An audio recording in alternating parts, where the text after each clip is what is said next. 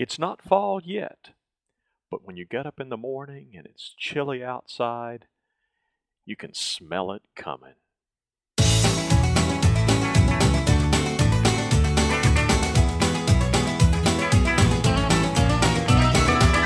Welcome to Longleaf Breeze.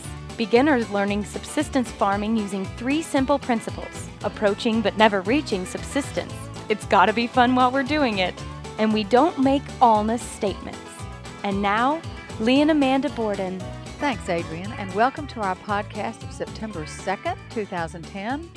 I know what you mean about fall coming, even though we've just had a couple of mornings lately that dipped down into the 60s which meant that overnight we had a nice, peaceful way to sleep in the cooler weather. Um, even though that has been a brief period, I'm already getting really pumped for fall. Um, and, and of course, when you have had the brutal summer we have had, it really has been unfairly brutal. But um, I'm excited too about the shift in our attention from summer planting to fall planting. It's just a whole other gear. And we earlier uh, mentioned the idea we might have more of a laid back garden in the fall. So I'm trying my best to stick to that idea. Well, let's um talk a little bit about the effect we're seeing of the cooler weather right now on Veg Hill. Okay. Well, I don't know enough to know whether the cessation of the purple hull peas production is tied in with the cooler weather. I suspect it's not. Yeah. I suspect they just had their fruit and they finished. Now. And they finished. Um, but the the other plants are that we're that we're producing are still doing fine. Um, I'm still seeing plenty of stink bugs, so it's not cool enough yet to drive them away. Um, still seeing evidence of squash bugs. I have to pick the eggs off of those leaves, but I will say my squash is doing much better than it has been in a while. Your squash is looking positively radiant right now. Yeah. We actually harvested a few really nice straight neck squash and a nice zucchini the other day. We've got some new crook necks in the making, so I, am pleased about that. And uh I should say that we are having this experience as all around us have chopped off their garden plants, folded them in, worked them into the soil, folded up the, everything, and gone home. Yeah. It's we feel like we're the only ones still growing anything here in um, early September. Yeah. I'm sure we're not. We're not. But um, it certainly is a phenomenon worth mentioning that many of our peers got all excited about their gardens in the summer, and by the end of August, they had had it. They were ready to fold them up and go home. Yeah, and, and we've also mentioned on previous podcasts how we got a late start this year. So, one of the reasons I think we're still having production at this time is that we did indeed get a late start. And so some of the uh, the plants are, are kind of coming into their own now. And to add to that, the fact that some of my earliest efforts came to naught, corn that didn't germinate, oh, I could just name any number of things. Uh, squash seeds that didn't germinate. And after, and specifically to talk about the squash, after those didn't work out, then I went out and bought some squash plants, put those out. Those didn't make it. And I came back yet a third time with some more summer squash. I mean, I'm not even talking about getting into winter squash and pumpkins yet. Which and is then, a great illustration of a gardening maxim. If at first you don't succeed, try, try again. Yeah. Take another pass at it. Don't give up. Yeah. Um, don't and, shrug your shoulders and go back to bed. Say, right. Now I'll try another way. I would agree with that. And the fact that I really didn't inspect those failed plants, the, the purchased ones that well. It could be that the squash bugs were already getting those and I just didn't know to look for them. So unfortunately, I planted the new ones back in the same spot, and I have ended up pulling some of those. I planted a lot of squash, and I've ended up pulling and, and um, destroying any number. However, of those that remained, um, and especially the most recent planting of squash that was intended for the fall garden, pumpkins, that kind of thing. Well, actually, those were a little bit before that, but those I have learned about squash bugs and squash vine, vine borers, and I've been more vigilant. So that effort really has paid off. It sure has. Your squash just looks great these days. So yeah. So anyway, we be happy. We're we're late with things, but as you said, because of that, some of our veg is continuing into the early fall, and uh, I'm Why don't you give it. us a quick little summary of what you've recently planted on row six? Okay, yeah, row six is the row that we had specifically designated for the fall plantings. Not to say that some of these other things aren't scattered around, you know, the squash and these, uh, Sure. and some of the cucumbers have been scattered about other places. But that row, well, my first effort there came to naught. I planted um, some broccoli seed. The seed was actually from last year's stock because I had already blown my allotment of broccoli seed from this year, trying to start them from seed, and that all didn't work. So, uh, so anyway, um, tried that. That didn't. That they did not germinate in the the length of time, the maximum length of time, which I think was 17 days that the seed packet specified. Um, so we've covered that up already. Then I same thing with kohlrabi from seed. Nothing covered that up. Um, I have planted some carrot, rutabaga, and parsnip. Nothing has emerged yet, although we're I'm keeping my fingers crossed because those That's right. You have not yet given up on them, I have but it not. doesn't look good. I have planted those seeds in some of that froggy bottom topsoil that you purchased. Yeah. That's such nice, uh, rich soil, enriched with I think you said it was uh, mushroom compost. Mushroom compost, sand, and mulch. Right. So I'm giving that some time. And then most recently, I put out, well, the two things most recently cabbage. The first cabbage was um, what little remained from my started from seed transplants. Only one, count them one out of about 20 plants that I put out the other day survived. And I haven't even looked today to see if that's still true. They were just so small and delicate, they just didn't They stand a really were. They never really got a chance to No. develop into No. uh, worthwhile seedlings. Mm-mm. So So that that was a failure. But yesterday I planted 63 plants that we purchased. They're Bonnie plants. I have a combination of broccoli.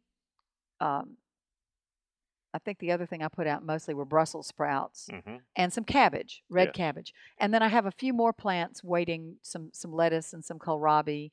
No, I'm sorry, some lettuce and some kale, and um,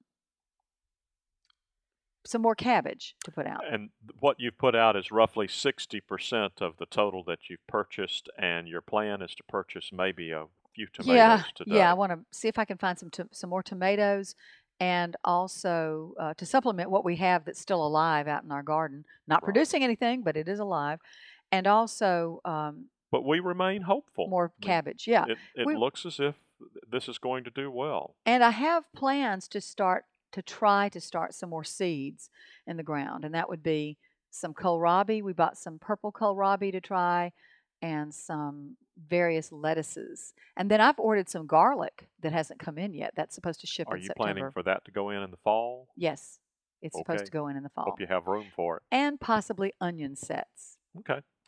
Well, good. Well, we'll be keeping you posted on that as the season continues and we have a chance to put some things in and so forth. Back to the uh, theme of anticipating the fall. It's been nice to wake up on these cool mornings and uh, I guess nice to go to sleep when the weather has cooled off a little bit. Much nicer. Yeah, and, and I know that you uh, you've been busy getting our land in shape and cutting down trees that were dead or doomed. And now we're kind of glad because we see firewood season right around the corner. and we're ready to go. We have um, our what we've learned is that it takes us about uh, five pallets to get through the winter. That's uh, roughly one and a fourth cords, and by that I mean honest to goodness cords, uh, eight by four by four, and um, we're we think we're well positioned because we've got six pallets under cover that have been there since June, I guess. So. Yeah, so that's pretty good. And you know, this is really the first early fall period that we've lived here in this apartment. Uh, we moved in last year in November, so we weren't here to experience the effectiveness of your passive solar design for our living space. You want to talk a little bit about what we're seeing? Well, sure. Um, one of the things that we did when we started designing the barn is we wanted to make sure that we could get the most out of the sun when we could. And so what we've done is orient the barn directly east and west, and it has south-facing windows that are rather generous, and um, they are under an overhang. So during all of the summer, when it was so hot, we never had any sun penetrate the apartment. But here in August, uh, I'm sorry, September, Yep. um, here in September, we're beginning to see a little sun come creeping in to the apartment. We're looking at a little sun on the floor of the barn coming in from the windows right now because it's a sunny day. And of course, as the winter continues, there will be a much larger patch of sun coming in, and it will help us to keep the apartment warm during the day.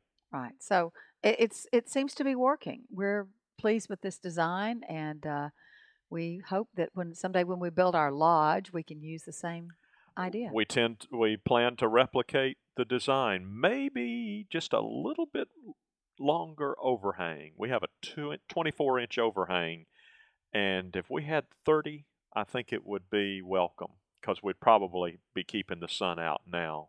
Yeah. And of course, right now we don't need sun. We need to be more Yeah. cooling than heating. Yeah, So it may be September, but if you're not from Alabama, you might not know that it doesn't matter what the calendar says. It's going to be hot in September. It doesn't it even is. when after It'll the first hot. day of fall officially, which is September 21st. It's That's right. It'll be hot be most hot. of September, and then we'll begin seeing some honest to goodness cooling in October. But it is, it's certainly not as brutally hot as it was in July. No, that's that's true.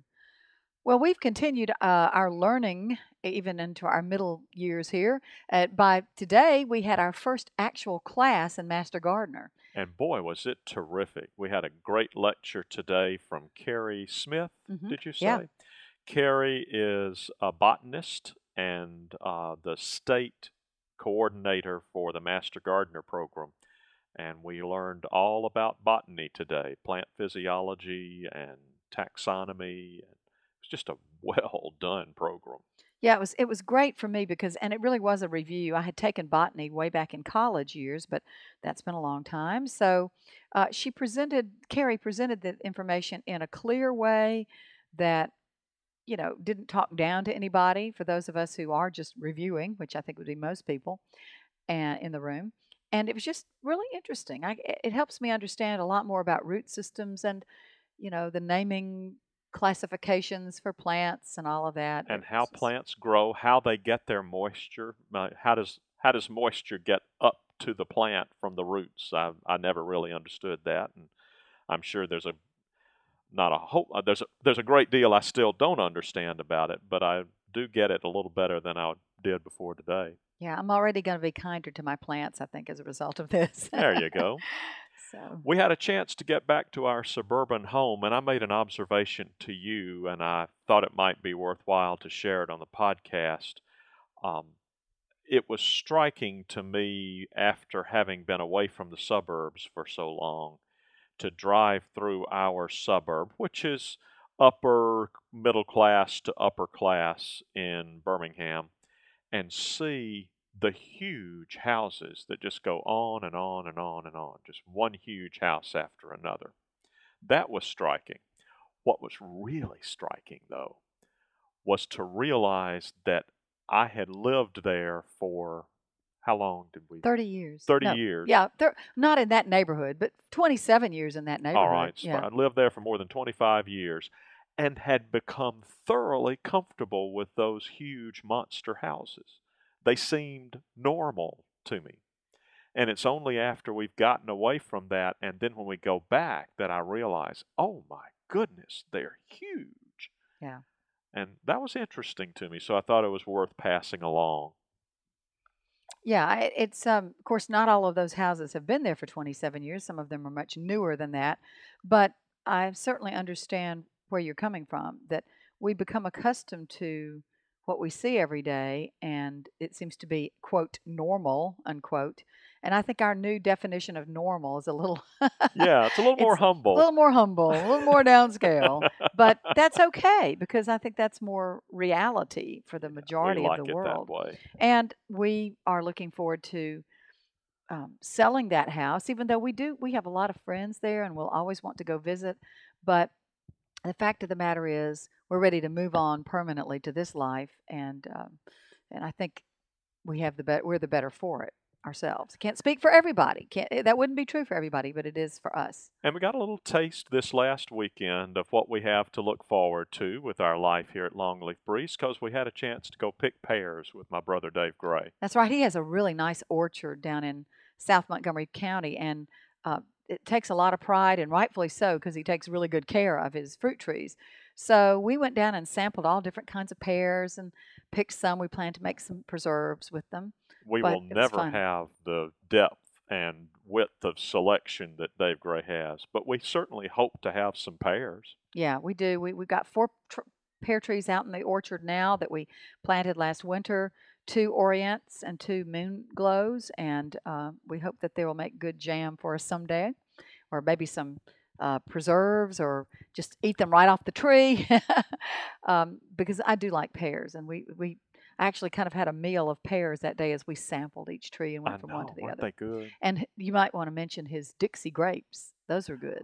We have four muscadine plants here on Veg Hill, and two of them are what they call Dixie variety, which is a bronze muscadine.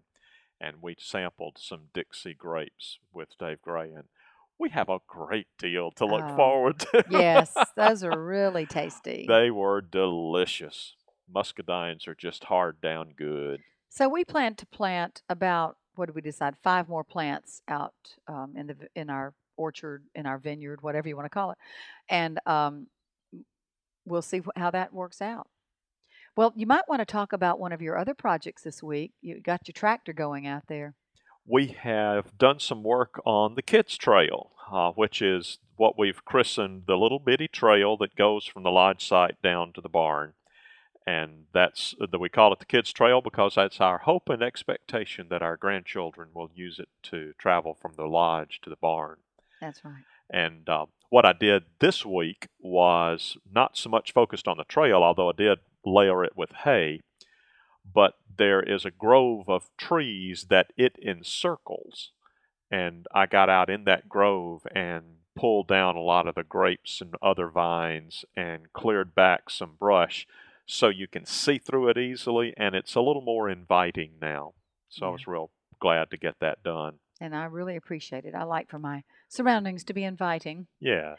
Um, and also, your other project was the compost tea. Talk Wasn't about that. that, was fun? We had uh, we've been sort of brewing compost tea, and we've learned what I was doing was not the right way to do it. So I won't tell you what we did, but what we've learned is the right way is to use some kind of little bag, and you put compost in the bag and just let it sit in water for a while. Don't believe those people who say you have to pump air through it. That's not right.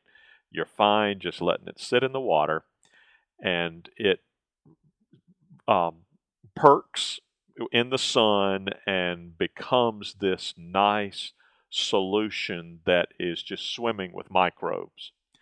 And what we did is take that and just spray it on most of the things that were growing on Veg Hill because it strengthens them and gives them ex- an extra tool or two to fight pests and so forth. At least So- we hope so. At We'll- least we'll we let hope you so. know. so that's our plan going forward. Well, Changing almost, our schedule. I was going to say almost up. out of time, but you might want to make that announcement. Why don't you? Well, we are going to have to do our podcast a day early from now on, at least for the foreseeable future, uh, because we are we have master gardener classes on Thursday in the mornings, and then on Thursday afternoon, beginning next week, we will go not directly there, but almost directly to our church for um, the Education for Ministry, shortened to EFM, um, to study about the Bible and church history, and we just think that's going to be a really interesting study. It's a four-year commitment, um, and we're looking forward to it. But it, that all ended up happening on the same day, Thursday. So we said we, we can't do that and a podcast. Let's be realistic. So uh, we're going to switch to Wednesdays. So we on. will look forward to visiting with you in six days rather than seven next week. have a great week until then. Bye. You've been listening to Longleaf Breeze with Lee and Amanda Borden. We'd love to hear from you. You can call the farm at 334 625 8682. Send email to letters at longleafbreeze.com. Or you can send us honest to goodness mail at P.O. Box 780 446 Tallassee, Alabama 36078. Visit us at longleafbreeze.com to learn more about the farm, to browse our archive, and to look over our planting database.